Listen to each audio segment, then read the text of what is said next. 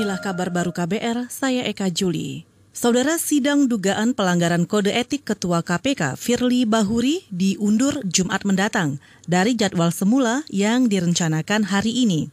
Dikutip dari antaranews.com, keputusan itu menyusul kebijakan bekerja dari rumah untuk seluruh pegawai selama tiga hari mulai Senin hingga Rabu. Hal itu untuk menyikapi penambahan jumlah pegawai yang positif COVID-19, termasuk penyidik senior Novel Baswedan. Sidang Firly pada Jumat esok dimulai pada pukul 9 waktu Indonesia Barat dengan agenda mendengarkan keterangan para saksi. Firly sebagai tersangka juga akan hadir di sidang lanjutan itu. Kasus dugaan pelanggaran etik Firly dilaporkan Masyarakat Anti Korupsi Indonesia atau MAKI ke Dewan Pengawas KPK. Peristiwa yang dipersoalkan adalah saat Firly menggunakan helikopter mewah untuk melakukan perjalanan dari Palembang ke Batu Raja, Sumatera Selatan dalam rangka kepentingan pribadi pada Juni lalu. Firly dinilai melanggar kode etik pimpinan KPK yang dilarang bergaya hidup mewah. Kita ke Jawa Tengah. Kepolisian Solo terus memburu pelaku tindakan intoleran saat perayaan pernikahan di rumah salah satu tokoh agama. Belasan orang sudah ditangkap sebagian di antaranya ditetapkan sebagai tersangka. Laporan selengkapnya disampaikan kontributor KBR Yuda Satriawan. Polresta Solo terus mengembangkan kasus intoleransi berbuntut anarkisme yang terjadi saat perayaan pernikahan tokoh agama di Solo. Kapolresta Solo Ade Safri Simanjutak mengatakan saat ini ada 12 orang yang ditangkap dan 8 di antaranya berstatus tersangka. Menurut Ade Safri, polisi saat ini masih memburu pelaku lainnya karena polisi sudah mengantongi identitas anggota kelompok tersebut. Dari dua yang terakhir itu memang pengembangan dari hasil penyidikan dari lima orang tersangka yang telah ditangkap sebelumnya.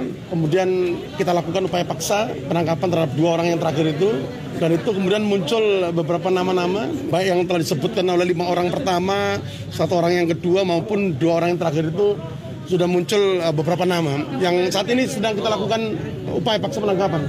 Sebagaimana diketahui, sekelompok massa menyerang beberapa warga yang sedang menggelar kegiatan budaya dan keagamaan prosesi menjelang pernikahan beberapa waktu lalu. Belum diketahui motif dari puluhan orang yang mendatangi menyerang dan melukai tiga orang di sekitar lokasi kejadian.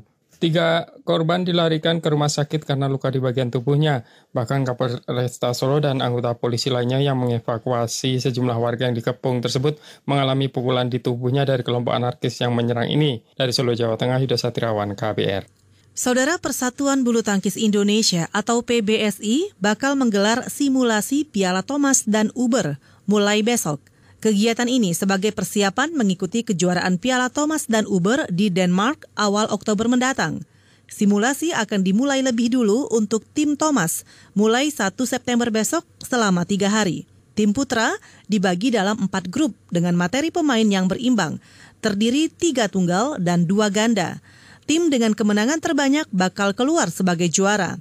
Sistem serupa juga akan diterapkan saat simulasi Piala Uber yang dihelat pada 8 hingga 10 September 2020. Tim yang keluar sebagai juara berhak mendapatkan hadiah 100 juta rupiah dan peringkat kedua sebesar 50 juta rupiah. Saudara demikian kabar baru, saya Eka Juli.